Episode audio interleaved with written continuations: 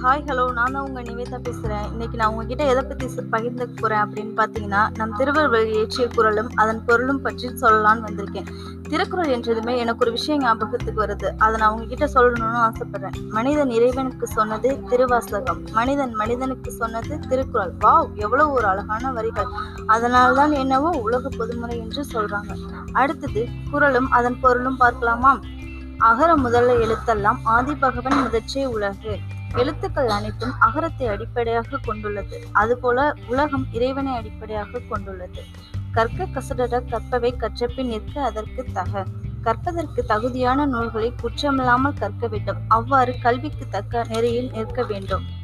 தொட்டனை தூரம் மணக்கேணி மாந்தர்க்கு கற்றினை தூரம் அறிவு. மணலில் உள்ள கேணியில் தோன்றும் அளவிற்கு நீர் ஊறும். கல்விக்கு அளவிற்கு அறிவு வளரும். கேடில் விழிச்செல்வம் கல்வி மாடெல்லாம் மற்றவர்க்கு மற்ற எவை கல்வியை ஒருவனுக்கு அழிவில்லாத செல்வம். கல்வியை தவிர இதர செல்வம் அனைத்தும் கல்வியை போல் சிறந்த செல்வம் அல்ல. இன்னையோட ஷோ முடியுது. நெக்ஸ்ட் ப்ரோக்ராமில் இதே திருக்குறளோட நான் உங்களை சந்திக்கிறேன்.